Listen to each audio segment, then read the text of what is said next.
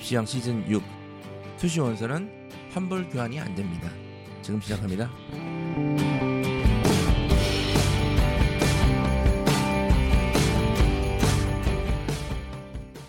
펜타킬입니다. 안녕하세요 한희쌤입니다. 안녕하세요. 이제 목소리가 나오기 시작한 홍프로입니다. 소리가 지난주에 안 나와서 참여를 못 하셨던 거죠? 예, 예. 아, 참. 예. 그 뭐랄까 마음의 준비를 해야 되는가 싶기도 하고 예. 네. 무슨 무슨 마음의 준비요? 그냥 뭐 그냥 뭐 예. 여러 가지의 마음의 준비죠. 예, 네. 저희가 아, 예. 예전에 이제 요단강 이런 드립을 친 적도 네. 있었는데 어쨌든 지난주에 정말 몸이 안, 좋, 안 좋았어요. 네. 네, 홍프로님이 그 얘기를 잠깐만 해도 될까요? 뭐 무슨 얘기야? 얼마나 몸이 안 좋았는지 저희가 다 얘기했는데요. 얘기했어요? 예, 그때 저희가 뭐 복통, 설사, 음. 치질, 아토피 등등으로 빠졌다 이런 얘기 했습니다. 그 되게 약간 약간의 히스토리가 있거든요. 예, 예. 치질의 히스토리인가요? 혹시 궁금하신가요? 궁금하지 않습니다. 궁금하지 않아요? 네. 하지만 들어보겠습니다. 예. 갑자기 밤에 이게 옷을 입고 자니 덥고 벗고 자니 춥고 해가지고 아침에 일어났는데 몸이 떨리는 거예요. 그래서 아이씨 감기가 들었다 해가지고 몸살 감기 좀 처방을 받고 치료를 받는데 어 갑자기 배가 아픈 거예요. 그래서 배는 배는 늘 아프니까 근처 병원 가가지고 이제 어, 과민성 대장 증후군 치료를 받았는데 일주일 동안 해도 안 낫는 거예요. 음. 아, 뭔가 이상하다. 지금쯤 나서야 되는데 그래서 그분에게로 갔습니다. 저의 주치 아, 예. 한의사님. 강남역 5번 출구 비타민 한의원 예. 갔는데 딱 그러더라고요. 이번 여름에 유행하는 그 장염이 있는데 이 장염이 감기 증상을 동반하는 장염이 있다고. 그래서 그분이 어제 손가락만한 그 한약 가루를 여섯 봉을 줬는데 그거를 제가 두 봉을 먹고 이제 이제 목소리가 나오기 시작하고 아. 있습니다. 굳이 이거 이 얘기를 저희가 들어야 되나 하는 생각이 한의원 아. 지분 있어요 혹시? 아니 아니 진짜 진짜 진짜 신기한 게 진지, 진지하게 물어보는 게 진짜 지분이 신기한 있는데. 게 그분이 다른 건 모르는데 예. 알겠습니다. 진짜- 어쨌든 간에 어, 비타민 한의원 가서 씻은 듯이 난 장 관련해서는 진짜 예. 최고인 것 같아요. 음, 예. 그 본인이 그걸로 고생 많이 하셨으니까요. 그. 그러니까요. 예. 알겠습니다. 어쨌든 한의원 원장님 저도 꼭 가야 되니까. 네. 네. 비타민 한의원에 지분이 있는 것으로 강력히 의심되면 어, 홍프로의 그, 간증이었습니다. 네. 기자 기자 청문회 해야 되는 거 아닙니까 이거? 그랬으면 좋겠습니다. 네. 아니 그 펜타키 선생님은 이제 타 방송에 이제 자주 출연하시고 그래서 예. 거기 뭐 고정된다는 설이 있던데. 아이, 뭐 그런 건 아닌 것 같고요. 어깨가 좀 힘이 들어갔어요. 네. 뭐 자주도 아니고 뭐 이제 한번 갔다가 어쨌든 이제 이 작가님이 또 중학교 후배니까 이게 음. 이게 우리 사회의 큰 병폐 아닙니까? 병폐죠. 예. 네. 남이 하면은 뭐 그거 내가 하면 그건데 어쨌거나 잘 되시길 좀 근데 응원하겠습니다. 이제 웃긴 게 예를 들어서 학연 지연 음. 음. 뭐 물론 문제긴 한데 또 이게 우리나라 큰 정 문화의 또한 음. 부류 아닙니까? 네. 죄송합니다. 이것도 어쨌든. 이- 이렇게 어, 포장. 들어봤는데 재밌더라고요. 예. 네. 청정구역이라는 방송도 나오셨고 아마 못 들으신 분들은 이제 청- 어, 청정구역에도 펜타키 선생님이 어, 출연을 하셨습니다. 예. 거기랑 여기랑 좀 다르더라고요. 좀 긴장을 좀 해서 그런지 네. 정치 팟캐스트잖아요. 그래가지고 아, 거기는 말 한마디 실수하면 큰일 나요. 그리고 제가 뭐 이렇게 정치 평론할 정치 관심 많지만 평론할 정도의 어떤 그런 평소에 논리정연한 생각을 가지고 있지는 않거든요. 그냥 육감을 내질르죠. 예, 그래서 이제 뭐 끼어들 틈도 없고 음, 뭐 네. 사실은 거기서는 이제 새초롬하게 앉아 계시더라고요. 네. 예, 가끔 이렇게 드립을 한번 잘 쳐주시고 어쨌든 재밌게 들었습니다. 저는. 네. 예. 그래서 알겠습니다. 지난 주에는 이제 홍프로님 대신에 어, 빵쌤께서 또 나와주셨고 네. 굉장히 오랜만에 그 조국 방송 이후에 또 게시판에 덧글이 계속 달리더라고요. 그래서 네. 펜타키 선생님이랑 이 원고를 펜타키 선생님께서 준비를 하셨는데 사실 네. 이런 반응을 혹시 의도를 하신 겁니까? 전혀 그런 그런 생각을 하지 않습니다. 저희 뭐 댓글 의도를 예. 고려해가지고 대본을 쓰지는 않고요. 저희가 예, 굉장히 많은 분들이 어, 어 펜타키 선생님의 따뜻한 인간미에 놀랐다. 예. 이 아이들을 생각하는 거룩한 마음씨 예, 극찬을 해주시더라고요. 저희가 입시장 게시판 댓글은 많지 않으니까 다 읽어요. 네. 제가 뭐 이재이나 청정고역은 댓글이 많아 서 다 못 읽고요. 그래서 네. 다 읽었는데 제가 눈에 들어온 댓글은 현직 유치원 선생님께서 아 어 거짓말하지 마라. 아, 이런 얘기였는데 저는 그 댓글을 보고 되게 좋았어요. 음. 무슨 소리예요? 거짓말하지? 왜냐하면 어쨌든 저희 경험으로 그때 얘기를 한 거기 때문에 유치원 교사의 어떤 월급이나 근무 환경이 아 제가 당연히- 없, 제가 없는 방송에서 예, 예, 예, 아 네. 네네 그러니까 당연히 예전 기억이잖아요. 최근에 근무 환경 모르잖아요 저희가. 아, 근데 그렇죠, 그렇죠. 아 보고 근무 환경이 좋아졌구나라는 생각이 들었거든요. 어. 그래가지고 어예 네. 하여튼 괜찮습니다. 예. 예, 그 덕, 저희가 이제 방송 중에 유치원 교사의 처우나 이런 거에 대해서 저희가 어디서 주워 들은 이야기들을 좀 하지 않았습니까? 보고 주워 들은 이야기죠. 예. 보고. 그런데 이제 어 설, 설탕별님께서 음. 일단 초봉 이하는 잘못된 정보다. 보통 220에서 시작한다. 그리고 이제 밤새 교재 교구 만드는 것도 옛날 얘기고 요즘 다 사서 쓴다. 어, 사실관계 정정해 주셔서 설탕별님께 진짜 진정으로 감사드리고요. 저희가 한 가지 더 제가 눈에 띄는 댓글이 하나 있었어요. 딱히 그당님께서 음, 따뜻하고 울림이 있어요. 레전드 방송 하나 더 만드셨네요. 그 지난주 방송 얘기입니다. 그리고 빵샘 고정시켜 주세요. 구독자님들 동의하시면 댓글 달아주세요. 라고 어, 댓글을 남겨주셨습니다. 거기 반대 추천 홍프로 선생님 하시다고. 아니요, 근데 이제 그 어, 동의하시면 댓글 달아달라고 아, 했는데 아무도 안안 달았어요. 달았나요? 예, 그러면 동의가 안 된 걸로 이번 안건은 처리하지 예. 않는 걸로 알겠습니다. 아무도 달지 않았기 때문에 어, 빵샘은 어, 고정은 안 된다. 예, 네. 저희가 필요할 때마다 불러서 어, 쓰는 소모품처럼 예, 그렇게 활용을 해야겠다. 예, 에이, 다음 전문 그걸 또 그렇게 또 다음 네. 전문가를 위해 또 그렇습니다. 예. 언제든지 전문가로 저희가 초빙할 예정이기 때문에 어, 기다려 주시고요. 그 오늘 방송은 사실 저희가 원래 안 하려고 했어요. 이번 주에 두 번이나 녹음하기는 좀 어려운데 어, 지금 원서 접수 기간이 코앞입니다. 수시 원서 접수 기간. 그러니까 내일 모레부터 바로 시작 아닙니까? 그렇죠. 아, 오늘 모여서 쳤으니까. 그래서 어, 이 아이들을 위해서 어, 이 따뜻한 인간미를 갖고 계신 펜타킬 선생님께서 아, 이건 꼭 얘기를 해야겠다. 아, 이런 걸 좀 정리를 해오셨다 고 그러더라고요. 아니, 사실 저는 방송을 안 하려고 그랬어요. 사실은 근데 방송 안 하려고 했는데 이제 그렇죠. 뭐 청정구역도 나가고 이제 한이쌤이 하자 그래가지고 방금 아니 그게 아니라 내가 이제 여기서 이런 것 얘기할 급이 아니다. 어제 업로드 됐는데 어, 또 업로드를 하자고 하는 거니까 아. 그래가지고 알았다. 그러면 제가 그 수시 원서 접수 전에 설명회 하는 게 있거든요. 네 맞습니다. 저의 어떤 시그니처 설명회 중에 하나인데 네. 아무도 잘 모르세요 그런 설명회를 하는지 그래서 네.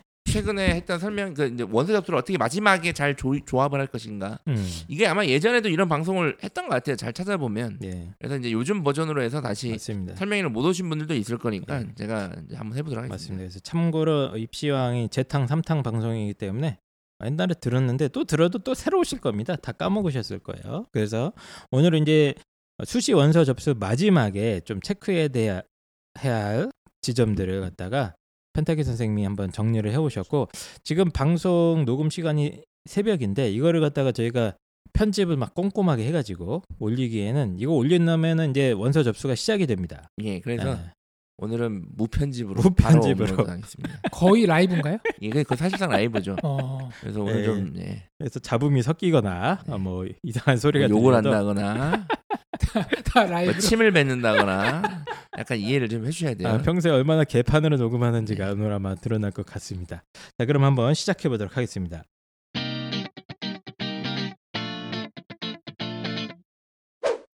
우리 항상 그런 얘기 하잖아. 등록금 값하는 대학 다니고 싶다고.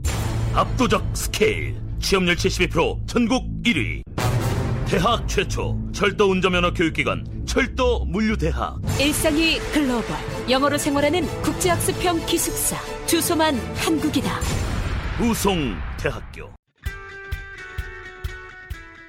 등록금이 아깝지 않은 대학 우송대학교입니다. 솔브리지 경영대학이라고 들어보셨어요 혹시? 솔브리지요? 그게 예, 뭐죠? 예. 이게 이제 보통 이 국제 경영학부라고 보시면 되는데 이제 국제학부랑 경영대학이랑 섞어놓은 느낌이라고 생각하시면 돼요. 아 여기 우송대학교의 네. 솔브리지 국제 경영대학 말씀하시는 거죠? 예, 예. 제가 그 네. 예전에 그 학생들 이 국제 경영대학 솔브리지 많이 지원 지원해서 이제 면접도 갔다고 했는데 네. 애들이 갔다 오면서 하는 말이 건물이 그렇게 좋다고 그리고 외국인 줄 알았대요. 네. 거기 선배들이 다 외국인이라는 거예요. 어, 저도 여기 지금 충격적인데 솔브리지 국제경영대학의 외국인 학생 비율이 실제로 65%나 된다고 그렇습니다. 합니다. 이게 우리나라 국제학부 말이 국제학부 사실은 그냥 우리나라 아이들끼리 국제학부 하지 않습니까? 여기는 진정한 의미의. 국제학부다. 네. 영어 강의 및 미국식 커리큘럼을 철저하게 운영하고 있고 외국인 교수 비중이 무려 75%나 되고 그러니까 외국인이 65, 외국인 교수가 75. 영어로 안 할 수가 없죠. 그렇죠. 네. 어, 저 영어 못하는데요. 그래도 아무 문제 없습니다. 입학 전부터 영어 강화 캠프 등등을 가지고 영어 실력이 좀 부족해도 어, 네. 우송대 측에서 책임을 져준다. 졸업 시에는 한국어, 영어는 기본이고 중국어, 일본어 등등까지 마스터하게 되는 아주 신기한 학부다. 또 유학 기회가 굉장히 풍부한데 일단 기본적인 복수 학위 제도를 많이 운영을 하고 있어요. 그래서 호주의 맥커리 대학교, 영국의 포츠마츠 대학교, 미국 노스웨스턴, 뉴욕 주립대 등등등등의 명, 명문 대학교와 복수 학위제. 그러니까 학위를 주겠다는 거예요. 그렇죠. 요즘에. 2년은 여기서, 2년은 우송대에서, 2년은 또 거기서 이렇게. 보통 아이들이 교환학생 간다고 많이 까불지 않습니까? 네, 네. 근데 실제 가는 애들은 거의 없어요. 왜냐하면 되게 인원이 한정돼 있거든요. 맞습니다. 사실은. 근데 여기는 상당히 많은 학생들을 실제로 보내고 있다. 맞습니다. 네. 이런 풍부한 프로그램들이 있기 때문에 이 솔브리지 국제경영대학 졸업생들의 취업률이 문과임에도 불구하고 무려 80%가 넘는다. 네, 이게 이제 외국어가 잘 되기 때문에요. 이게 아마 맞습니다. 잘 연결이 돼 있는 것 같아요. 왜 글로벌 기업까지도. 네, 네. 그래서 네이버, 구글, 뭐, 뭐 IBM 등등등의 아주 글로벌 기업들의 어, 취직이 잘 되고 있다. 아니 이 정도면 사실은 진짜 저도 사실 학교 다니면서 등록금 얻다가 좀 아깝게 했는데 외국어 두세 개 배워놓으면 진짜 안 아깝죠 사실 그러면. 네. 맞습니다. 진짜 취업률 1위 대학 어, 등록금이 전혀 아깝지 않은 우송대학교 많은 관심 부탁드립니다. 시험만 생각하면 불안하고 걱정되고 학원에 과외까지 하는데 왜 성적은 안 오르지? 뭐가 문제일까? 이런 고민 많으시죠? 족보닷컴 알고 계신가요? 족보닷컴은 전국 3천여 개 학교 시험 문제를 분석하여 과목별, 지역별, 학교별, 출판사별 시험 대비 문제를 제공하는 내신 시험 대비 필수 참고서 역할을 합니다. 문제집이나 참고서와는 달리 전년도 기출 시험을 통해 실전 감각을 키울 수 있고 시험 출제 패턴을 파악한 예상 문제를 제공하기 때문에 높은 적중률을 자랑합니다. 공부 좀 한다는 친구들 사이에서는 이미 유명하죠. 기출 문제뿐만 아니라 기초를 다지는 요점 정리부터 우리 학교 예상 문제까지 제공한다니 족보닷컴이 성적 향상에 분명히 도움이 되겠네요. 좀 더 효과적으로 알차게 시험 준비를 원한다면 족보닷컴을 이용해 보세요. 시험에는 역시 족보닷컴이 답이다. 전 은하계의 단 하나뿐인 내신 족보 공유 플랫폼 족보닷컴입니다. 시험 공부의 기본이 무엇이냐? 라고 저에게 묻는다면 네. 저는 뭐라고 대답하냐면 시험에서 뭐가 나온지 알아야 된다. 아, 우리가 이제 우리가 이걸 수능에서 뭐라고 합니까? 기출 문제 학습이라고 하지 않습니까? 그렇죠. 내신에서 뭐라고 합니까? 내신도 기출이라고 그러죠. 그러니까 족보입니다. 족보. 너 족보가 어디요? 할 때 그 족보입니다. 네. 내신 성적이 안 좋은 학생들 물론 다양한 이유가 공부를 안 해서 그런 거지만 이제 아이들을 잘 보면 좀 공통적인 특징 중 하나가 학교 선생님 문제가 이상하게 낸대요. 음. 애들이 아, 그 내신 안 좋은 애들 중에 공통적으로 얘기하는 것 중에 하나가 아, 우리 학교 선생님은 시험 문제를 이상하게 낸대요. 그런 음. 경향이 네, 있는 네, 거. 어, 그렇게 얘기를 해요, 애들이. 그래서 내가 제가 야 이상하게 내든 삼상하게 내든 어 그게 너랑 뭔 상관이냐 그게 그 상황에서도 잘 치는 애들이 있지 않습니까? 네. 그러니까 이제 애들이 이상하게 낸다고 하면서 이제 학교에서 배우는 거 선생님들의 이 성향을 무시하는 거예요. 음. 그러면서 내신은 더 안 좋은 상태로 가죠. 맞습니다. 그래서 내신 준비에 그냥 필수품이라고 생각하시면 네. 됩니다. 어, 그러니까 기본입니다. 예, 우리 학교 선생님들이 작년에 어떻게 냈는가 그렇죠. 아주 기본입니다. 맞습니다. 뭐 요즘 뭐 수행 평가도 중요하긴 한데요. 어, 지필고사 비중이 여전히 네. 많이 높지 않습니까? 네. 여기에 대한 가장 효과적인 대안 이거는 그렇죠. 바로 족보닷컴이다. 네. 어, 입시왕의 어, 영원한 친구 족보닷컴 많은 사랑 부탁드리도록 하겠습니다. 네.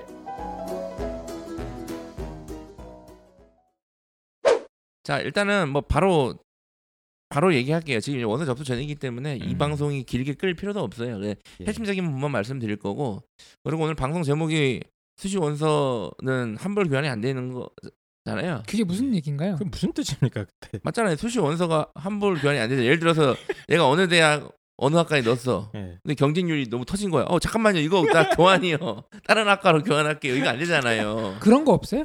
뭐요? 1차 붙고 2차 떨어지면 2, 2 3만 환불해 주고 막 그런 거 없나요? 아 근데 그런 거는 이제 네. 있는 요즘에 이제 전형료를 일부 환불해 주긴 아, 맞아요, 하는데요. 맞아요. 음, 제가 이제 오늘 말씀드린 거는 이제 접수할 때 음. 또는 접수할 그쵸. 때 경쟁률이 넘쳐서 바꿀게요라든지 낙장 불입이죠. 우리 애가 알고 보니까 성적이 거짓말이어서 바꾸겠다는지 음, 뭐 이게 안 된다는 얘기예요. 그래서 그렇죠. 결정할 때 지금 대부분 결정하셨겠지만 마지막 음. 점검 사항 포인트를 좀 말씀드리도록 하겠습니다. 음. 알겠습니다. 자 일단은 두 분께 한번 물어보고 싶은 게 음. 원서가 여섯 장이잖아요. 예전에 원서가 무한대일 때는 이런 컨설턴트란 직업이 없었거든요. 사실상 어, 이, 이- 있었지만 시장이라는 게 없었죠. 무한대니까 네. 아빠 카드 한도 되는 대로 그냥 넣으면 되는 거예요. 그냥 야. 사실상 그게 언제였어요? 예, 그게 얼마 안 됐어요. 뭐 한 6년 오 진짜. 뭐이 정도 됐어요. 그래서 와. 그때는 무한대였습니다. 근데 이제 여섯 장이 되다 보니까 이게 이제 결정을 해야 되고 기회 비용 생각하게 되고 고민이 된다는 얘기예요. 그렇죠. 네네. 그러니까 더 쉽게 말씀드리면 내가 원하는 학교를 넣자니 합격 가능성이 떨어지고 음. 대부분의 아이들이 그렇잖아요. 저는 딱 한 장만 어, 한 장만 더 쓸 수 있었으면 아, 일곱 장. 네, 일곱 장. 아, 그러면 좀 전략 짜기가 편하지 않을까? 그런 생각 안 해보십니까? 아니요 저는 그냥 줄였으면 좋겠어요. 아 더 줄였다. 예, 아 이거 너무 너무 살벌합니다. 그러면 아니, 농담입니다. 더 줄이는 예. 건 오바고 여덟 장이 딱 좋은 것 같아요. 예. 그래서 어쨌든 이게 이제 결정을 해야 되다 보니까 한이 쌤이 생각하는 이상적인 원서 접수 비율이 있어요. 뭐 예를 들어서 희망학교, 안희망학교 뭐 이런 게. 이상적인 비율이요. 예. 아 제가 꿈꾸는 이상적인 비율은 여섯 장 다 상향 지르고 네. 과감하게. 음, 예, 한 그리고 번더 만나는 거죠. 나. 수능 실력이 탄탄하게 받쳐져서 다 네. 떨어지더라도 수능으로 모든 것을 해결할 수 있는. 아, 진짜 이상적인 왜냐면 인간이죠. 이렇게 되면 컨설턴트가 아주 편합니다. 진짜 멋있는 인간이죠. 쓸게요. 예, 후회 뭐, 없이. 어, 다 그죠. 제가 생각하는 이상적인 방법은 희망 학교를 안 쓰는 게 이상적인 방법입니다. 왜 나한테 안 물어보죠? 네. 진짜 나빴다 당신. 그리고 홍보로 네. 선생한테 물어볼 질문이 있어요. 아, 그래요? 예를 들어서 어떤 엄마가 오셔가지고 네. 홍보 선생님 저는 여기를 이 학교 이 대학교 이 학과를 쓰게 하고 싶은데 음, 우리 애는 절대 안 쓴다고 합니다. 음. 어떡합니까? 음. 그럼 뭐라고 하실 것 같아요? 그때? 아마 지금 이런 상황이라 그러면은 그 학교가 높아서 떨어질까 안 쓰는 경우도 있고 그렇죠. 반대일 수도 있고. 아니면은 본인은 더 좋은 학교 가고 싶다고 그렇죠, 안 쓰는 예. 경우도 있는데 야 뭐 어쨌든 의견이 충돌됐다. 학생과 부모님이 다르다. 예. 그럼 뭐 어머님 오셨다 그러면은 어쩔 수 없이 뭐 그 대학교를 써도 붙을 확률이 별로 없으니까 그냥 전문가하고 상, 상담 상의하셔가지고 결혼, 결혼 전문 아, 펜타킬한테 가봐라. 그렇죠. 예. 아, 아, 왜냐면 저한테 그런 분위기 와요. 예. 어. 저 왜냐면 그러더라고요. 아무래도 우리 아이를 오래 가르쳤으니까 잘 알지 않을까 해가지고 물어보는데 제가 예전에는 얘기를 했거든요. 근데 요즘은 이렇게 얘기를 해요. 어머니 이게 저도 어 전국에 있는 모든 대학교 과마다 다르고 같은 학과도 매년 반영비를 달라지다 보니까 이것만 전문을 하시는 분하고 상담을 하시라고 그렇게 말씀하고 보내 보내드리거든요. 음. 이게 잘 몰라요, 예. 뭐 사실 저한테 오셔서 어떻게 해야 될까요? 그건 이제 그건 둘이 알아서 잘 결정해야 되는 문제지. 제가 결정해 줄 수 있는 게 아니잖아요. 자, 엄마 승 아니면 어. 아들 승 이렇게 할 수 있는 게 아니잖아요. 근데 판단하기 전에 팩트 체크를 해야 되는데 그 체크해야 될 게 너무 많다 보니까 음. 이제 그러니까 어쨌든 본인은 빠진다. 그렇죠. 예. 나는 책임 안 지겠다. 원서를 음. 팩트 체크로 원서를 쓰지 않습니다. 그래서 어느 정도는 뭐 반영 비율도 보고 뭐 이런 거 볼 거 아니에요 이렇게 보고 나서 결국에는 꿈과 희망으로 써요 원서는. 아 그렇죠 그게 대부분. 그게 투영되는 거죠 예, 그래서 뭐부터 좀 말씀드리고 싶은 게 만약에 이제 먼저 말씀드리고 싶은 게 부모님이랑 만약에 자녀분이 의- 의견 충돌이 있다. 음, 어떤 원서에 대해서 아주 아주 심각한 의견 충돌이 있다. 음. 써라 안 써, 써, 안 써. 이런, 이런 상황이다. 그러면 저는 그 상황에서는 그냥 애들 하라고 하고 싶은 대로 하라고 합니다. 음. 음. 그렇게 해주셔야 돼요. 물론 물리적으로 요즘에 원서 접수를 이제 인터넷으로 하다 보니까 어머님이 그냥 접수하면 돼요. 어차피 우리 애 명의로 된 카드가 없잖아요. 그렇죠 그죠? 그러니까 이제 접수를 하면 되는데 음. 근데 이제 만약에 부모님이 강요했던 학교를 썼다가 만약에 문제가 생긴다. 뭐 예를 들어서 그게 떨어졌다. 음. 뭐이 높은 학교든 낮은 학교든 간에 아니면 정말 가기 싫었는데 뭐 엄마가 쓰라는 학교를 써서 그것만 붙어서 학교를 진짜 울며 겨자 먹기로 다니고 있다. 저는 전자보다 후자가 더 큰 문제라고 예. 봐요 그러니까 이런 상황에서는 어, 원서를 떠나서 이 가정 불화로 이루어질 이루어질 이어질 가능성이 높거든요. 야, 음. 아예 그냥 떨어지면 다행인데 그렇죠. 그러니까 뭐, 그걸 붙어가지고 다 다녀준다 그러면 4년 동안 지 아. 맘대로 여섯 개 써가지고 떨어졌어요. 네. 음. 성, 성질을 나죠. 근데 엄마한테 원망해 안 해? 뭐 푸념은 하겠지만 뭐 원망할 수 없어요. 근데 그렇죠. 만약에 엄마는 딱 한 장만 쓰라 그랬는데 자기 맘대로 다섯 장 썼어요. 근데 얘가 다 떨어졌어요 여섯 개. 그러면 저는 사실 걔는 그냥 제, 걔가 공부 안 해서 떨어진 거잖아요 사실은. 음. 굉장히 얘기하면. 네. 근데 그 원서 한 장 때문에 그 엄청나게 원망합니다 부모님을. 음. 엄마 때문에 내가 그 쓰기 싫은 학교 써가지고 기분이 나빠가지고 공부를 못했니? 막, 어? 기분이 나빠가지고 면접을 못 봤니? 애들이 막. 이제 그 상황이 되면 스트레스가 심하다 보니까 이제 네. 논리를 잃어버려서 그런 거죠. 원래 이렇게 나쁜 애들이 아닌데. 그래서 네. 그냥 충돌하면 네. 네. 그냥 애 뜻대로 해주세요. 음. 애뜰 대로 해라. 예. 네, 아이 부모님 입장에서는 아이가 뭐 현실을 잘 모르는 것 같고, 그렇죠. 네, 그리고 엄마 나 서울대 쓸게. 어머님이 지금 입시왕을 6년째 듣고 있는데 어머님의 관점에서 봤을 때 이건 말도 안 된다. 펜타킬 이렇게 쓰면 안 된다고 했는데 아이가 계속 쓸게. 고집하면 어떻게 합니까? 서울대 쓴다니까. 펜타킬이 뭔데? 나 서울대 쓸게. 요즘 서울대 쓰는 게 인스타 인사들의 핫한 유행이야. 그게 좀 그, 그- 그렇게 활용하나요? 서울대 원서 접수하고 인증하는 거지. 아, 그- 그런지는 잘 모르겠는데 어쨌든 네. 그래서 이런 경우에는 충돌하면 가능하면 부모님이 해주시 아니 학생 뜻 들어주시고 우리 애는 아무 생각이 없다. 음. 진짜. 그러면 부모님이 하셔야 돼요. 부모님이 음. 하셔야 되는데 제가 그 원서 접수를 참고로 이제 부모님들도 혼자 하시는 게 아니라 이제 상담을 많이 받으시잖아요. 그렇죠. 저희가 올해 이게 참 뭔가 이제 특 특징이 뭐냐면 올해 저희 입시왕 상담 오신 분들은 보니까 꽤 많은 분들이 다른 데도 상담을 많이 받으셨, 받으셨던 것 같아요. 음. 예전에 뭐 작년 재작년까지만 하더라도 사실 저희 하나 받고 그냥 끝이었는데 많이 받으시더라고요. cross check. 예. 예. cross check. 그러니까 할만하죠. 예. cross check인지 cross check라기보다는 확인 사살? 확인 사살하기보다는 원하는 답변이 안 나와서 그런 것 같긴 한데요. 네, 어쨌든 저는 이제 가이드만 잡아줄 뿐이거든요. 제가 원서를 결정하는 게 아니잖아요. 저는 추, 추천만 해드릴 뿐인데 그래서 이제 최종 결정은 본인 부모님 하시면 됩니다.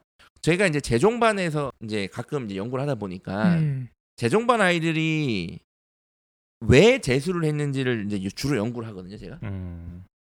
왜 재정반 아이들을 직접 보면서 그렇죠. 왜 얘는 음. 재수를 하게 되었는가? 그러면 이제 작년 모의고사 성적과 음. 음. 작년까지의 어떤 학생부 그리고 작년에 썼던 수시 여섯 개 그거를 보고 이제 왜 얘가 떨어지는지를 분석을 해요.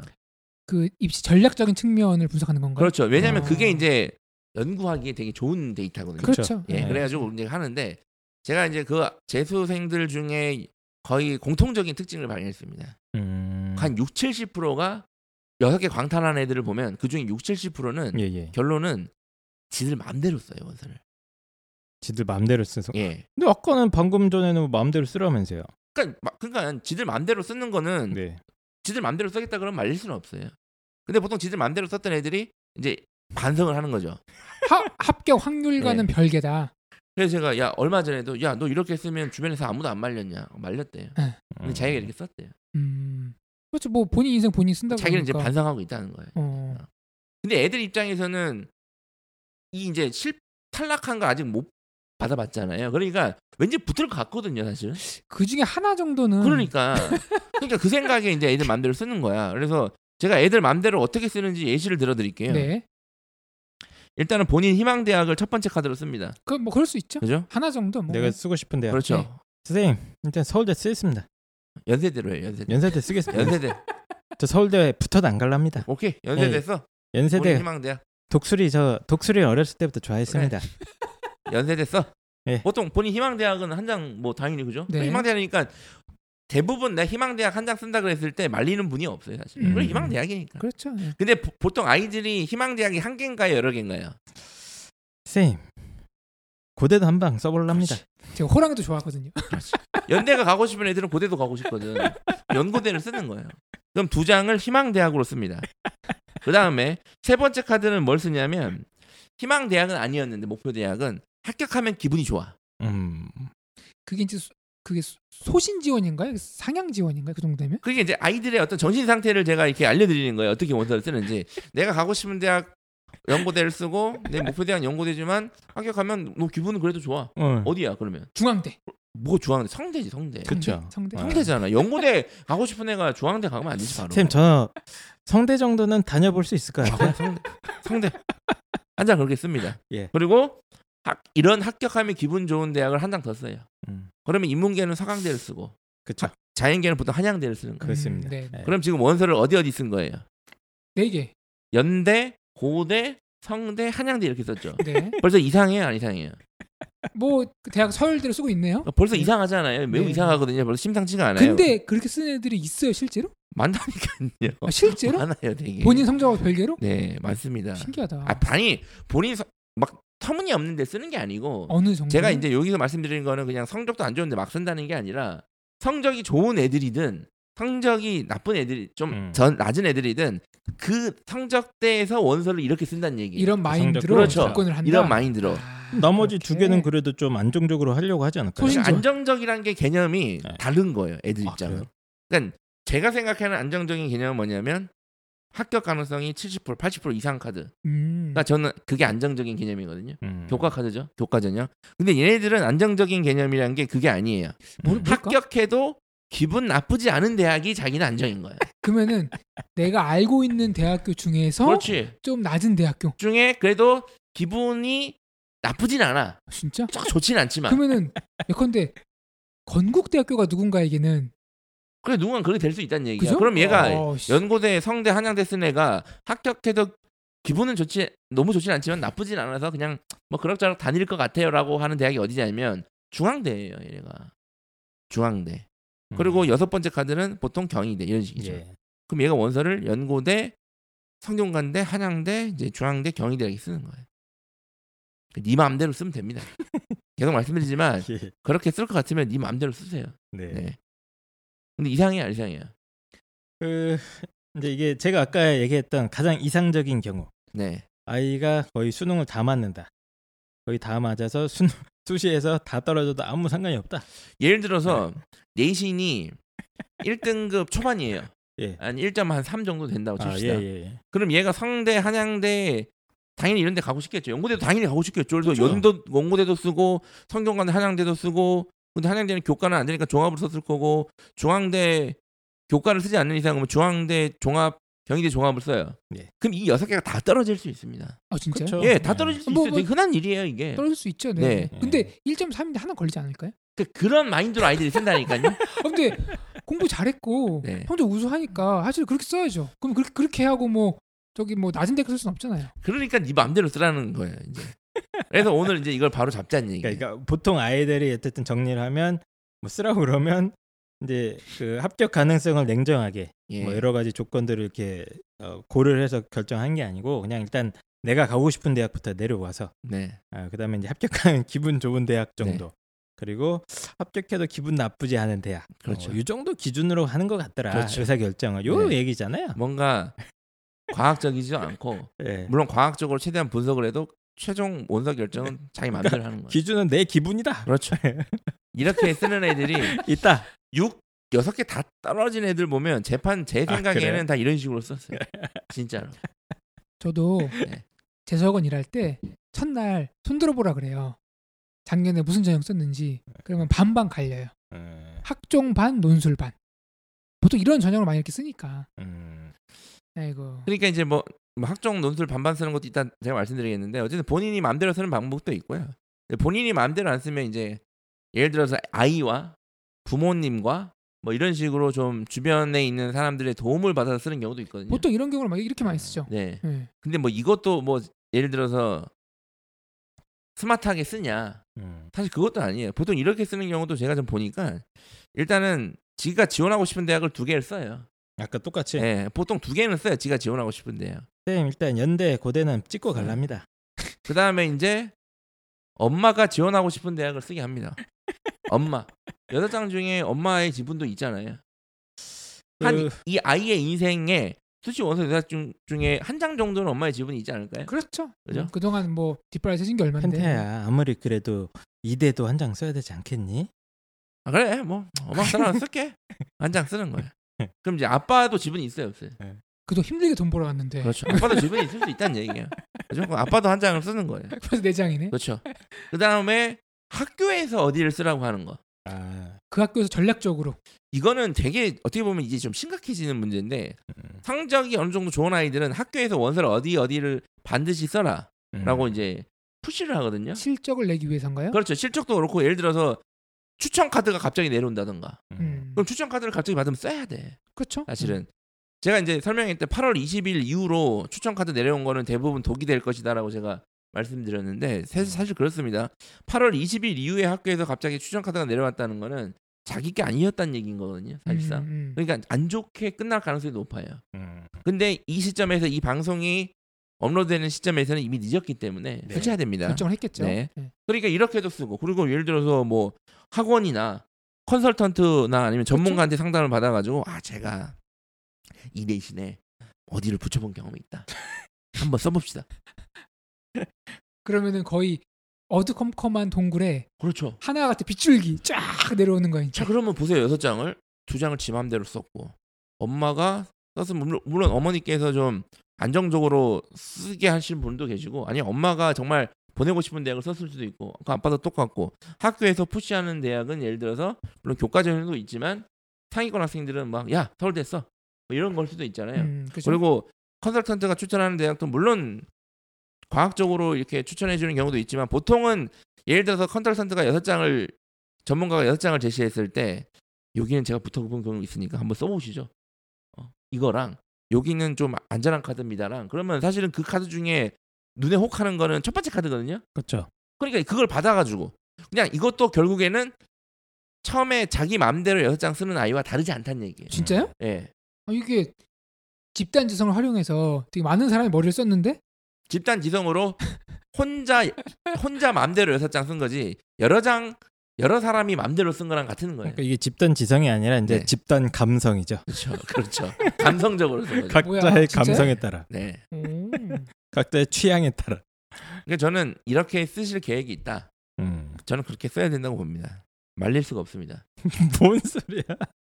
그러니까 이렇게, 이렇게 쓰실 쓰라고? 분들은 이렇게 쓸 계획이다 그러면 이제 지금 이 시점부터 방송을 끄고 원서 접수를 바로 하시기 바랍니다. 각자의 취향에 따라. 아니 보세요. 아니 근데 이게 뭐 제가 뭐 우스갯소리로 놀리는 얘기 아니라 나는 서울대를 쓸 거야. 물론 합격이 쉽지 않은 건 알지만 그래도 한번 써보고 싶어. 그럼 쓰면 되는 거 아니에요? 되죠? 그렇죠. 음. 음. 되잖아요. 근데 괜히 나한테 의견을 물어보는 거예요. 음. 그럼 당연히 저는 뭐라 그래요? 안 됩니다. 안 됩니다. 힘들 것 같습니다. 펜타케 선생님 그래도 도전해 보겠다는데 왜 애 기를 죽이고 그러세요? 그러니까 쓰시라니까요. 왜 나한테 의견을 물어보는 거야? 그러니까 쓰라니까. 쓰는데 예. 근데 의견을 구해보고 정의가 아니나 싶으면은 바꿀 수도 에, 있고 아니요 바꾸지 않아요. 그러니까 바꾸지 않고 확실하게 쓸 카드가 있으면 쓰셔야 됩니다. 음. 여섯 개가 다 그렇다. 방송은 오늘은 여기까지입니다. 네. 자 그러면 그게 아니라 그게 아니라 좀 더 이성적으로 써보자. 아, 감성과 네. 취향을 벗어나서 네.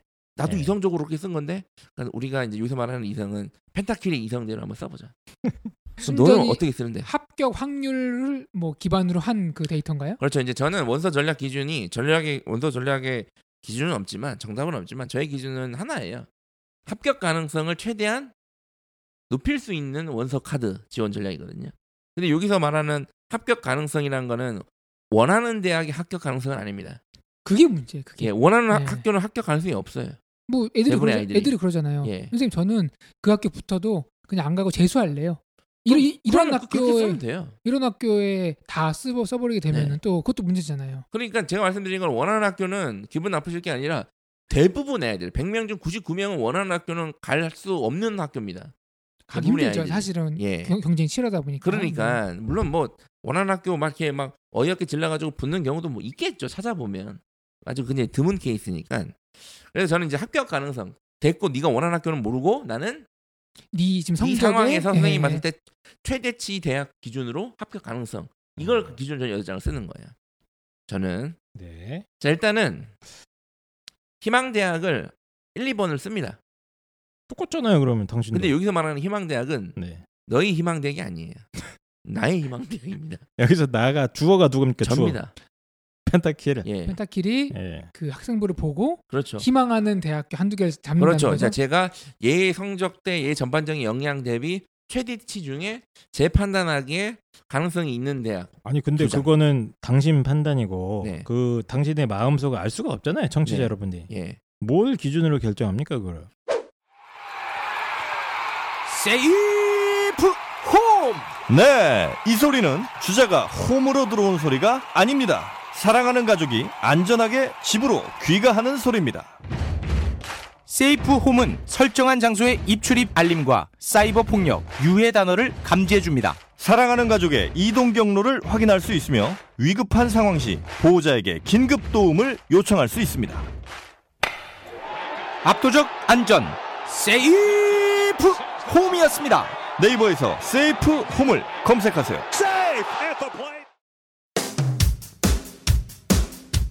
그런데 말입니다. 요즘 우리 아이들 어디서 뭐 하는지 걱정되지 않으십니까? 그렇다면 입시왕이 강력하게 추천해 드립니다. 바로 Safe Home입니다. 요즘에 이제 뉴스 보시면 이제 학교 폭력 맞습니다. 이나 그러고 이제 청소년 자살 문제 네. 뭐또 심각하고 그리고 이제 가끔 이제 가출 이런 것도 있지 않습니까? 그래서 네. 이제 세이프 홈은 그런 것들을 예방할 수 있는 어플이다. 맞습니다. 예. 이런 앱들이 상당히 많이 이미 나와 있는데 네. 이거는 굉장히 강력한 기능들이 있어요. 첫 번째가 바로 인공지능을 기반으로 한 최고의 안전관리 능력을 보여주고 있다. 미리 정해놓은 단어들을 우리 아이가 발음만 해도 바로 알려줍니다. 예를 들면 펜타킬 어린이가 땡땡이 뭐 겜방 갈까? 뭐 이런 단어를 말하면 엄마한테 바로바로 알림이 뜨는 거죠. 그 겜방이란 거를 지정을 해놔야 되나 아니면 AI가 알아서 그 미리 다 유행. 지정을 하는 겁니다. 아. 예. 그리고 또 우리 아이가 미리 설정해 놓은 위험 존에 들어갈 경우에 바로 알림 메시지가 오기도 하고요. 또 우리 아이의 현재 위치나 이동 경로 역시 거의 1분 단위로 실시간으로 음. 바로바로 확인을 할 수 있으니까 우리 아이의 안전은 완벽하게 관리할 수가 있습니다. 또 위급 상황이 발생하면 바로 우리 엄마한테 SOS를 보낼 수 있는 기능까지 있기 때문에 뭐 이 정도면 어, 완벽하지 않을까. 근데 이게 이제 좋은 게 그 예를 들어서 이제 자살 아, 근데 매일 나 자살하고 싶어 그렇죠. 이런 것도 이제 엄마한테 문자가 가는 거고 음. 자살하고 싶다고 했더라 그렇죠. 아니면 이제 친구들이 괴롭히는 거 너 자살해 막 이런 것도 이제 가는 거죠 내가 맞습니다. 치는 거 받는 거 다 예. 네. 자, 그래서 우리 걱정스러운 우리 아이들한테 직접 깔아주시거나 아니면 제가 봤을 때 해외여행을 가족끼리 간다거나 아니면 또 연로하신 부모님도 약간 걱정스럽지 않습니까? 네. Safe Home 앱을 깔아가지고 안전, 건강 이런 것들을 체크하게 되면 훨씬 좀 안심할 수 있지 않을까. 우리 가족 안전지킴이 Safe Home이고요. 플레이스토어나 앱스토어에서 어, 쉽게 다운받으실 수 있고 자세한 내용은 네이버에 Safe Home, 어, 세이프홈을 검색하시면 될 것 같습니다. 참고로 어, 남편분에게는 안 까는 걸 추천합니다 오히려 가정에 자, 무리가 갈 수 있기 때문에 예. 자녀들에게만 맞습니다. 우리 가족 안전 지킴이 세이프홈이었습니다. 그러면 이제 기준 방법은 만약에 모르니까 음. 그냥 이것만 아시면 돼요 우리 아이가 희망대학이 있는데 이거를 1, 2번으로 쓸지 말지를 어떻게 정합니까 내신 성적이 정합니다 음. 원서를. 현재 내신. 그러니까 희망 대학을 쓸 수 있냐 없냐 수시로 그럼 내신 성적이 정하는 거예요. 근데 여기서 1, 2 희망 대학은 지금 펜타카 선생님이 그 학생부를 보고 가장 높게 잡은 대학교 두 개를 말할 거 아니에요? 예 근데 그것부터 아이가 얼굴이 어두워지면은 참 그 다음은 힘들겠어요. 힘들어요.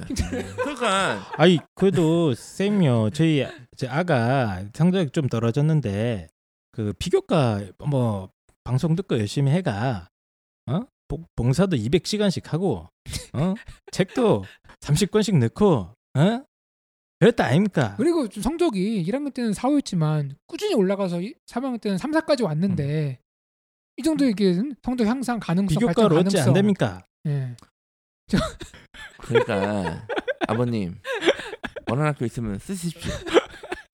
원하는 학교는 쓰면 되잖아요. 저는 그거에는 관심이 없어요. 왜냐면 원하는 학교이신 거잖아요. 네. 그러니까 쓰시면 돼요. 그러니까 제가 저는 제 판단에 최대치의 네. 학교를 알려드리는 거고 그렇게 다 쓸지 아니면 원하는 학교와 펜타킬이 추천해주는 학교를 쓸지 아니면 음. 그냥 다 무시할지는 그냥 본인이 결정하셔야 됩니다. 이걸 저한테 결정을 해달라고 하시면 안 되는 거예요, 사실. 그래서 어쨌든 쌤요 그러면 됩니까 안 됩니까? 어딜요? 그 아가 내신 2.5인데 네. 어 고려대 정도 안 되겠습니까? 고려대 정도 뭐, 뭐 본인이 쓰겠다 그러면 일반 전형이고 하면 예. 수능 체제도 맞추고 하면 됩니까 안 됩니까? 가능성이 있죠 충분히. 아, 있습니까? 네. 됩니까? 근데 얘 지금 모의고사가 5, 5인데요 아버님. 어쨌든 간에 페타케 선생님 저도 이제 이, 똑같은 말씀 드리고 싶은 게 보통은 이제 역전을 바라는 거거든요. 그러니까 내신이 되면 쓰면 되는데 보통은 안 되지 않습니까? 많은 분들이. 안 돼요. 어, 네. 그래서 3등급이야. 일반고 3등급인데 서울대 쓰겠대. 쓸 수 있죠. 그건 이제 감성적으로 쓰는 거예요. 의미가 없을 수 있죠. 일반고 그러면. 네. 3등급이 서울대 쓰겠다는 케이스가 많나요? 아니 없죠 당연히. 그죠? 네. 근데 이제 근데 웃긴 건 예를 들어서 네. 3등급이 서울대는 대부분 아니라고 생각하잖아요. 네. 근데 웃긴 건 고려대는 된다고 생각해요. 고려대에서 수능체제 맞추면. 그렇죠. 음. 그런 경우도 있고 보통은 이제 본인의 내신보다 조금 높은 데를 희망을 하죠. 대부분 사람들. 그러니까 예- 내신이 2등급 중반인데도 어떻게 경희대가 안 될까요? 음. 그 중앙대가 안 될까요? 종합 전형 기준으로 내신 기준으로 제가 희망 대학을 정한다고 했는데 네. 뭐 내신으로 종합을 다 뽑는 건 아니지만 물론 네. 요즘 봤을 때 내신으로 뽑는 것 같습니다. 네. 근데 어쨌든 그런 건 아니지만 기준점이라는 게 있잖아요. 보통 그쵸. 이 정도 네. 내신이면 이 정도 학교에서 지원했을 때 다른 지원자 대비 크게 밀리지 않는다 네. 하는 그 기준으로 잡아가지고 쓰는 맞습니다. 겁니다. 요즘 뭐 입시 결과도 많이 발표도 하고 하니까 근데 이제 다만 입시 결과 보실 때 특목 자사고 애들이 섞였는지만 좀 체크를 네. 해주셔야 될 것 같고 그거를 기준으로 희망 대학조차 그러니까 네가 쓰고 싶어하는 대학조차 어, 내신 1차적인 기준으로 삼는 게 합리적이다. 합리적입니다. 펜타킬의 생각에는 그러니까 이제 네. 이거는 아이도 알고 보민도 알아요. 음. 우리 아이 내신이 지금 희망학교에 쓸 수 있는가 없는가 네. 쓸 수 없다. 네. 아무리 객관적으로 봤을 때 하지만 쓰고 싶다. 이거는 뭐다? 감성적인 지원 방식이다. 음. 하지만 그렇게 하고 싶으면 하셔야 된다. 어쨌든 이게 어, 무슨 뭘 어떻게 하라는 건지 잘 이해는 자, 그 못하겠습니다. 저는 어쨌든 1, 2번은 됐고 저는 제일 저의 제일 관심사는 6번 카드예요. 뭐라고요? 6번 카드. 6번 카드가 뭐예요? 어디까지 쓸 것인가? 아, 제일 그러니까 아까들의 아이들 기준으로는 어, 붙어도 기분이 나쁘지 않은 대학. 그렇죠. 아이들 생각에 그러나 대학 어디야? 연고대? 그러니까 뭐 물론 제 속으로는 힘들 것 같은 데는 생각을 해도 네가 원하면 써야지. 그러니까 저는 오케이 그거는 네가 원하면 써야죠. 근데 예. 저의 관심사는 그럼 어디까지 쓸 건데? 아 이거 골, 이거 이게. 정하는 게 힘들어. 이거 어떻게 정하세요? 한이 쌤은? 너 어디까지 쓸래? 물어보세요. 안 물어보세요? 아, 저는 그 요즘 이제 상담할 때마다 항상 제일 꼼꼼하게 점검하는 게 이 아이의 어떤 수능 역량, 그렇죠. 수능 역량. 그래서 어, 작년 겨울 방학부터 되게 캐묻습니다. 너 겨울 방학 때 뭐 했냐? 음. 수능 공부 어디까지 했냐? 탐구 다 끝내놨냐? 하루에 몇 시간씩 공부했냐? 이걸 다 캐묻고 3월, 6월 모평가 이거저걸 다 종합해서 아 정시로 이 친구가 미끄러졌을 경우까지 감안을 하려고 최대한 노력은 하죠. 네, 어쨌든 그러니까 저는 물어는 봐요. 어디까지 쓰고 싶은지. 어, 주로 이제 그 확인은 들어가야죠. 전 물어보거든요. 예. 대답을 못 해요. 잘. 아 그렇죠. 예. 어디까지 쓸 것인가를 정하는 거는 제 판단인 두 가지. 제 기준으로는. 음, 첫 번째는 네가 허락하는 자존심. 음, 이 자존심의 끝. 저는 여기부터는 재수입니다. 아 저는 이거 이상 이한안딱 내려간다. 스카이만 쓰겠습니다. 그럴 수도 있죠. 저는 성경관대 그런 쓰레기 같은 학교는 안 가겠습니다. 맨날 펜타킬 선생님이 욕하고 어? 이상하다 욕하고 사기친다고 욕하고 그런 쓰레기 같은 학교 갈 수 없습니다. 아, 이거 저 연기하시 한양대도 가기 싫습니다. 지금 연기하시는 네, 거죠? 연기하는 겁니다. 참고로 이게 진짜 게 아니라 연기하는 겁니다. 본심이- 이런 애가 있을 수 있다. 본심이 나온 있을 것수 같네요. 있다. 네. 한양대 아 그런 한양대도 불투명하고 전 뻑- 가기 싫습니다. 서강대는 이상한 대통령 나와서 전 거기도 가기 싫어요. 저는 무조건 연고대 아니면 재수입니다. 아니면 군대 갈 거예요. 갈 데가 없네. 그럼 만약에 이런 애가 있다. 네. 자존심이 그렇다. 네. 그럼 연고대까지 써야죠. 그렇죠. 예, 뭐죠? 최대한 짜내서 본인이 생각이 그렇다면 예. 이제 보통 지방에 계신 분들은 거점 공립대가 마지막 카드로 오는 경우가 많거든요. 음. 그렇죠. 네. 아, 전 뭐 부산대, 네. 음. 부산대. 근데 이것도 정하기 힘든 게 그럼 제가 이제 부산에 가서 상담을 하면 부산대가 여섯 번째 카드로 오는 경우가 많아요. 네, 네. 부산대요? 오케이. 그럼 서울에는 어디까지 있을까? 뭐 서울에는 어디를 붙으면은 네. 부산대를 보내고 음. 어디를 붙으면은 서울에 차라리 서울 서울에 있는 학교를 갈 거냐? 음. 이게 다 달라요. 기준이 기준이. 좀 생각이 다 다르시죠. 그러니까 이제 아이의 생각, 엄마의 생각, 특히 아빠의 생각이 다 달라요. 뭐 어떤 어머 아버님들은 이제 특히 아버님들은 뭐 건국대 보낼 바에 부산대가 훨씬 낫지 않습니까? 그렇죠. 그렇게 나오신 분들 그거. 그거 가지 마라 거기. 부산대 가라 부산대. 이런 이런 분들이 많으세요. 예. 그리고 뭐 사실 제그 많이 저도 이제 시골 출신이니까 방송에서 몇 번 얘기했지만 제가 알지만 음. 저희 때 뭐 중앙대 경희대 안 붙고 경북대 갈 일도 아 저기 예. 안. 가고 경북대 예. 가는 애들 많았거든요 저희 때는 그래서 음. 어쨌든 그 이제 본인이 정해야 돼이 가족끼리 하든 자존심이 허락하는 한까지 여섯 장을 정하는 방식이 있고 음, 그걸 도저히 모르겠다 음. 선생님 저 어디까지 써야 될지 너무 감이 없습니다 그럼 어떻게 해야 되냐 6월 모의고사 9월 모의고사 성적으로 결정하셔야 돼요 최대한 그 두 개 중에 잘 본 걸로 합니까 못 본 걸로 합니까? 잘 본 게 저는 만약에 두 개가 결과가 다르다면 9월 아 9월로 9월 가채점 결과가 조금 더 정확하고 조금 더 정확하다. 근데 보통은 비슷하거나 6월보다 떨어질 확률이 좀 대부분 많거든요. 음. 사실은 그러니까 아마 비슷하실 겁니다. 6월 성적이랑 그래서 네. 6월 9월 성적이 비슷해. 예를 들어서 내가 6월 9월 모의고사 100분위가 정시로 한 건국대 정도 지원이 가능해. 음. 그러면 얘는 수시에서 다 떨어져도 정시 가진 역량으로 건국대 정도는 그렇죠. 해결할 음. 수 있다는 역량인 거잖아요. 지금 기준으로는 물론 더 떨어질 수는 있지만 그러면 그냥 수시 원서는 어떻게 하면 돼요? 뭐 그 근처. 중앙대 이상 쓰면 되는 거예요, 그냥. 네. 아, 그냥 중앙대 이렇게 이상 쓰고 안 되면 그냥 정시로 갈게요. 이게 돼요. 아니면 양보해서 건국대까지 쓰든가 이렇게. 근데 이제 6월 9월 자존심이 잘 모르겠어. 그럼 6월 9월 성적으로 6월 성적으로 쓰자. 그러면 문제가 뭐냐면 아이들이 6월 성적을 대부분 못 봤어요. 망쳐놨죠. 인생에서 한 번도 받아본 적이 없는 성적을 갖고 아, 전 올해 더욱 크게 예. 느낀 건데 현역들이 진짜 예. 무너지는 폭이 너무 크더라고요. 그러니까 6월 기준으로 쓰면 대학이 지금 돼야 안 돼요. 근데 기분- 자, 존심이안 좋은 그렇죠. 거죠. 기분이 예. 좋지 않은 대학이 온다는 얘기예요. 음. 6월은 제가 그날은 특별히 몸이 안 좋아서 준비도 못 했고 그래서 그냥 본 거예요. 그 전에 이제 뭐 3월이나 4월이나 제일 잘 본 거 있거든요. 얘들이 이제 그거를 본인 점수라고 얘기를 많이 하죠. 그러니까 제가 그래서 9월 모의고사를 그렇게 얘기하는 애들 입장에서는 열심히 치라고 그렇게 얘기하거든요, 제가. 그래가지고 저는 어쨌든 자존심을 어디까지 이렇게 딱 설정해야 될지 모르겠다. 예, 예. 어, 그리고 만약에 우리 아이는 무조건 대학을 붙어야 된다. 그냥 어디든 붙는 게 올해 1 원칙이다. 네. 그러면 지원 가이드라인을 모의고사 성적대로 잡는 게 일단 일반적인 방식입니다. 네. 일방적인 방식이에요. 예. 근데 보통 6월 9월이 노답이니까 어떻게 해야 된다? 6월 9월이 만약에 노답이면 네. 이 아이는 무조건 6번 카드는 교과 카드가 와야 됩니다. 그 노답이라 하면 너무 어이없는 얼토당토하는 성적. 그렇죠. 예. 아, 이건 그러니까 정시로는 대학을 갈 수가 없다. 근데 보통 그런 친구들이 교과로 쓸 수 있는 대학도 그렇게 아이들이 희망하지 않는 대학교잖아요.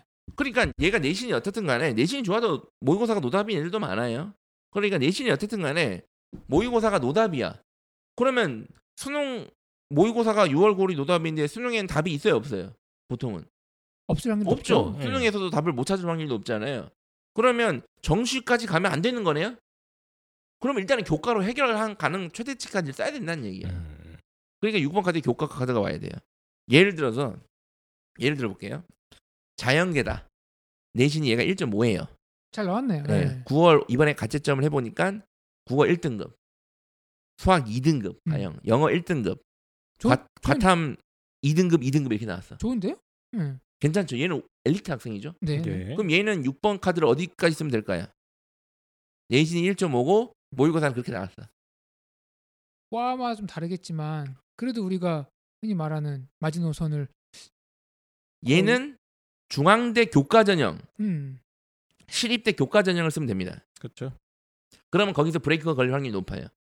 물론 수능을 망쳐서 떨어지고 1, 2, 3, 4, 5번도 떨어지고 재수가 없을 수 있는데 그거를 이제 망할 걸 대비하고 원서를 쓸 수는 없으니까 예. 그러니까 얘는 좀 괜찮습니다. 그래도 네. 만약에 대부분의 아이들이 이제 대부분 일반고 아이들인데 예를 들어 내신은 똑같아요. 1.5입니다. 네. 내신은 1.5인데 모의고사는 이번에 9월 쳐봤더니 국어 3, 수학 3, 영어 3, 과학 4, 과학 2 4. 그래서 3, 3, 3, 4, 4 이렇게 나왔어요. 네. 얘는 어디 있어야 될까요? 6번을. 되게 이제 흔한 케이스인데 일단 얘는 홍보 선생님도 아시겠지만 얘는 수능까지 가면 답이 있어요 없어요? 솔직히 인서울 쉽지 않죠. 쉽지 않죠. 네, 네. 그럼 수시에서 끝내야 되잖아요. 그럼 교과 카드를 써야 된다는 얘기야. 그럼 얘는 어디를 써야 되냐는 얘기야. 1.5라는 거 아니에요. 예. 그러면 얘는 인서울 1.5로 갈 수 있지 않을까요? 있죠. 그러면 예. 얘는 어디를 써야 되냐면 네. 국민대, 그렇죠. 숭실대 음. 이런 데를 써야 근데 돼요. 아이들이 그 정도면 인서울 중위권 대학교라 그래서 예. 그렇게 심리적 저항감이 높지가 않아요. 예. 근데 이제 문제는 그거보다 더 낮은 애들이 더 많잖아요. 예. 대신 이제 3점대 애들. 국민대 30대에 이따 다시 제가 말씀드리고 국민대 숭실대를 쓰면 되는데 문제는 이제 얘가 만약에 부산에다 음. 아버님 지금 모의고사가 9월에 힘들기 때문에 숭실대 국민들 써야 될 것 같습니다. 안 됩니다. 야 부산대 써라 그런 쓰레기 같은 거 하지 말고. 아 얘를 자 픽션입니다. 오해하지 마십시오. 야 부산대 써라 그냥. 얘는 부산대를 쓸 수가 없습니다. 왠지 아세요? 왜요? 부산대 수능체를 못 맞춰요. 음. 아, 아버님 수능체제가 안 됩니다. 얘는. 아, 그러니까 부산대가 자연계열 같은 경우는 가형 끼고 5 이계압 5 맞춰야 되거든요. 얘 지금 가형 끼면 이계압 6이잖아요. 그죠? 제가 네. 예를 들었던 얘는 그러니까 안 돼요. 부산대도 지금. 물론 이제 뭐 본인은 뭐 과목 중에서 하나 1등급도 오르지 않겠냐 네. 공부 열심히 하면 이 논리로 가겠지만 근데 이제, 이제 이제 이 상황에서는 보통 이제 자꾸 부산 얘기를 해서 그런데 이제 뭐 지방 자는 거점 뭐 대구도 똑같습니다. 이 상황 되면 이제 보통 이제 부모님들이 지방 부모님들 어떻게 접근하시냐면 아 부산대 국민대보다는 아니 이제 숭실대 국민대보다는 부산대 가는 게 안 낫습니까라고 접근하는데 그런 분도 계시죠. 그거는 가치 판단의 문제인 거잖아요. 서울 네. 애들은 당연히 국민대 숭실대 가잖아요. 부산대 안 가고. 가까운 데 낫죠. 그러니까 네. 그거는 상관없는 문제인데 중요한 건 팩트 체크가 수능 체제가 안 되니까 못 쓰는 거예요. 부산대는 수능 체제가 안 된다니까요, 부모님. 맞출 수 있다 아닙니까? 열심히 공부하는데 왜 그렇게 얘기합니까? 그러면 이제 해야죠. 그러니까 이제 이거는 이제 네. 본인 판단. 그래도 어쨌든 얘는 그래도 괜찮은 학생입니다. 얘까지도 네. 어쨌든 수능 체제를 활용은 할 수 있잖아요. 근데 만약에 내신이 1.5인데 모의고사가 노답이다. 56, 56이다. 진짜 노답이면 어떻게 456, 합니까? 456? 예. 얘는 어떻게 해야 될까요? 일단은 얘는 절대로 정시까지 가면 안 되죠. 그건 누구나 다 동의할 겁니다. 뭐 재수 아니면 이제 수시로 끝내야 되는 건데 근데 56, 456, 456이 재수한다고 해서 성적이 오릅니까 안 오릅니까? 솔직히. 환골 탈때 하면은 뭐 33 정도 이제 저는 크게. 오를 것 같지는 않아요. 저는. 음. 그러니까 얘는 반드시 끝내야 돼요. 수시에서. 그러면 교과 카드를 쓰되 수능 체제가 안 되니까 수능 체제 없는 교과 카드를 사용해야 돼요. 그 많지 네. 않잖아요. 그러면 이제 학교가 낮아져요. 그럼 얘는 어디 써야 되냐면 광운대 써야 돼요. 그래도 광운대 광운대, 세종대 써야 돼요. 광운대, 세종대 뭐 공대는 아이들이 또 아, 아, 물론 또- 좋은 학교제, 네, 좋은 네. 학교인데 예신이 1.5인 애한테 강운대 써야 됩니다라 그러면 그 부모님이랑 학생이 그걸 받아들이냐는 얘기예요. 그렇죠. 음. 본인이 이제 그동안 꿈꿔왔던 그런 학교 라인이 있을 텐데. 네, 그래서 지금까지 말씀을 쭉 정리를 해보면 어, 왜 그 펜타키 선생님한테 상담을 받고 나오신 분들의 표정이 어두워지는가? 그걸 알 수 있었네요. 네. 그렇죠. 예, 그래서 그 펜타키 선생님 말씀 어쨌든간에 여섯 번째 카드를 선정할 경우에 정말 합리적으로 합리적으로 음. 합격 가능성 그리고 모의고사만 가지고 했을 경우에는 사실 이런 식으로 결정을 내리는 것이 어, 당신 생각에는 맞다. 그렇죠. 아, 교과 전형을 쓰는 게 맞아요. 올해 끝내고 싶어요? 올해 음. 어디든 붙고 싶냐? 그러면 교과 전형을 6번 카드로 써야 됩니다. 근데 반드시. 이제 저도 올해 상담을 해보면 이렇게 권하기가 참 쉽지 않아요. 네. 어, 왜냐면 표정이 안 좋아지세요. 그러니까 저도 힘들어요. 저도 저도 아얘 연고대 스카이 쓰면 뭐 어딘가 붙을 겁니다. 그리고 그냥 서로 웃으면서 보내면 얼마나 좋습니까? 그렇죠. 그리고 연락 꺼놓고 핸드폰. 아, 물론 핸드폰을 꺼놓지는 않습니다. 네. 근데 그게 아닌 거잖아요. 실제 막 네. 이렇게 막 기분 좋게 넘어가고 이렇게 하는 사람들도 많으세요, 실제로. 되게 많고요. 어, 뭐, 뭐 대표적인 예로 예를 들어서 대치동에서 어디 상담받고 왔다 그러면 이렇게 하는 경우가 좀 많은 것 같아요. 제가 예. 봤을 때는 그냥 아예 기분 대치동이라는 지역이 좀 특수해서 뭐 특정 대학 이하는 아예 뭐 아예 얘기를 안 하는 경우도 있거든요. 그것도 있고 이제 기분 나쁘면 또 complain 거시거든요. 네. 그러면 그냥 꿈과 희망을 파는 건가요? 그렇죠. 아, 그 그냥 보면은 기분 좋은 소리 듣게 해주고 그냥 기분 좋게 끝나는 되게. 잘 찍어주시긴 찍긴 또 잘 찍어요. 빈틈으로 볼 수 있는 대학들을 잘 찍어. 네. 어 경쟁률 우리의 낮고. 성적이 빈틈인데 뭔 빈틈을 자꾸 찾으십니까 지금?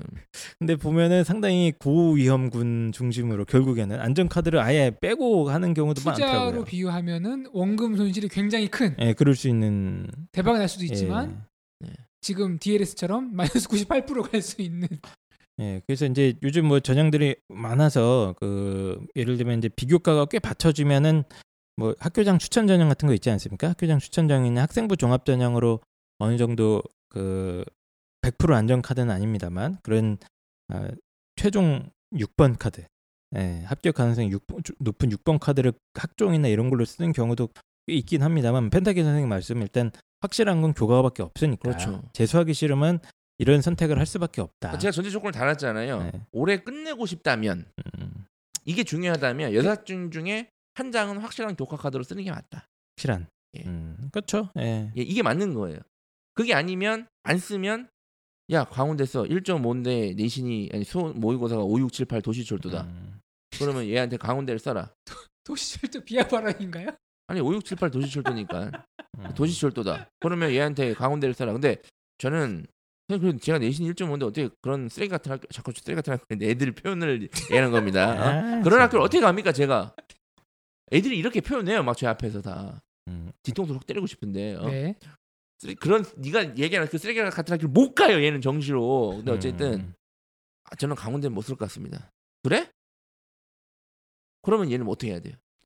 육종합이에요. 그렇죠. 음. 예, 그렇게 가야죠. 그럼 육종합은 어쨌든 다 떨어질 수 있거든요. 네. 음, 근데 그 리스크는 본인이 그 감수하는 본인이. 감당해요. 아 근데 저는 그런 전 그건 안 되고요. 그래도 확실한 카드를 쓰겠습니다. 그래? 강원대를 써라. 아 그러면 어쨌든 간에 광운대 말고 네. 또 다른 데도 있잖아요. 세종대를 써라. 네, 네. 뭐 그, 그, 런 식으로 근데 강원대 싫어하는 애들이 세종대 좋아할 리가 없거든요. 몇 개 옵션이 좀 있, 있겠죠. 그러니까 뭐. 이거를 음. 저한테 자꾸 막 그런 학교는 못 갑니다. 그건 네 생각인 거고 제 음. 판단은 그런 학교가 아닌 거예요. 니한테는 좋은 학교예요. 제가 봤을 때는 음, 어? 그러니까 수능이 워낙 답이 없으면 이런 선택을 내려야 되는 경우도 있다. 있긴 있다. 아, 6번은 교과를 씁니다. 네, 근데 만약에 특목 자사고 학생들이다. 그러면 6번은 교 얘네들은 교과를 쓰면 안 돼요. 그렇죠. 어, 네. 교과를 쓰면 안 됩니다. 대부분 종합이나 논술을 끌고 가시고 나는 일반고인데 내 내신 대비 모의고사 경쟁력이 좀 꽤 있는 편이다. 이런 애들도 종종 있거든요. 음. 네, 예. 요즘에 찾기가 매우 힘들긴 하지만 네. 내신 대비 모의고사 경쟁력이 꽤 있다. 그럼 얘도 사실은 논술이나 종합을 쓰고 그렇죠. 수능으로 브레이크를 걸어야 돼요. 음, 음, 그죠? 수능으로 브레이크 안 되는 애들은 교과 전형으로 브레이크를 걸어라는 말씀을 제가 6번 드린 거고요. 네. 제가 방금까지 말씀드렸던 뭐 쓰레기 학교는 이런 건 쓰레기 학교가 아니라 아이들의 표현을 그렇게 전달하는 겁니다. 상담할 때. 네. 예. 다 좋은 학교입니다. 예. 네. 알겠습니다. 그다음에 5번 카드. 5번 다섯 번째 카드. 네. 다섯 저는 번째 이것도 카드? 교과 전형을 써야 된다고 생각합니다. 뭐야?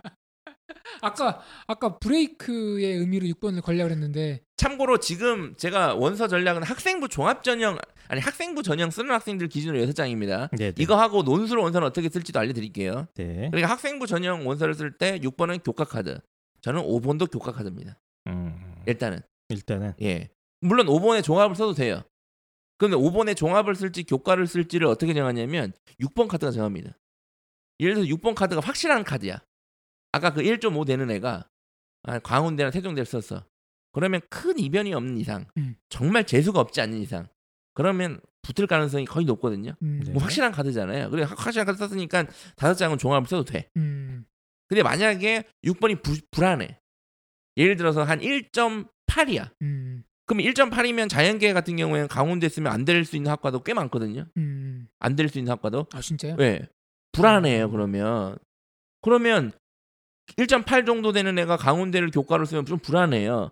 그러니까 그 카드를 5번으로 올리고 물론 합격 가능성이 높은 편이긴 한데 불안합니다. 확실한 건 아니라서. 그러면 다시 더 확실한 카드 6번을 찾아야 돼요. 음. 아니면 모의고사가 불안하다. 예를 들어서 아까 1.5회가 국민대나 성실대를 썼어요. 근데 9월 모의고사에서 수능 최저가 안 됐어. 그러면 저는 6월, 9월이 안 되면 안 된다고 생각하거든요. 특히 자연계열 아이들은 대부분. 그러면 아 제가 열심히 해서 맞출게요. 그냥 딱 국민대나 성실대 하나 딱 쓸게요. 6번으로. 안 됩니다. 불안한 카드예요. 음, 왜? 수능 최저가 안될 수 있잖아요. 그러면 그거를 5번으로 올리고 확실한 카드를 써야 돼요. 어쨌든 뭐 어, 복잡한 얘기인데 어쨌든 제가 듣- 듣는 결론은 어쨌든 네가 쓰고 싶은 거 쓰지 마라. 네. 이거잖아요, 그냥. 네.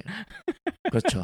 그러니까 올해 끝내고 예, 싶다. 올해 끝나고 싶다면 끝내고 싶다 그러면 교과 카드를 예, 쓰는데 철저하게 교과를 두 장을 배치하는 게 어쨌든 바람직하다. 높다. 근데 진짜 확실한 걸 하나 썼다면 음. 다섯 장 되지만 보통 확실한 카드를 안 쓰는 경우가 많거든요. 예. 그렇죠. 아무래도. 그러니까 이제 그렇게 두 장을 써야 된다. 교과를 되도록이면 두 장을 쓰는 것이 어쨌든 어, 펜타킬의 논리입니다. 그리고 교과 전형 두장 쓸 때 조심하셔야 될 게 수능 체제가 똑같다. 그런데 쓰시면 안 돼요.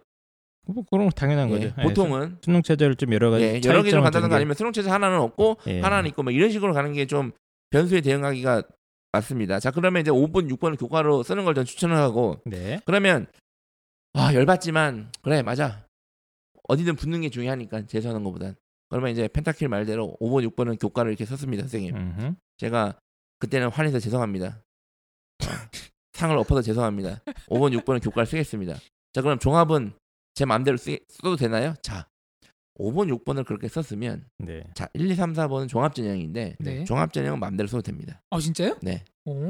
그럼 이제 뭐 그럼 이거 버리는 카드인가요? 그러니까 이제 우리가 그냥 그걸 또 따져봐야 돼 이제 마음대로 쓰면 되냐 이거야. 마음대로.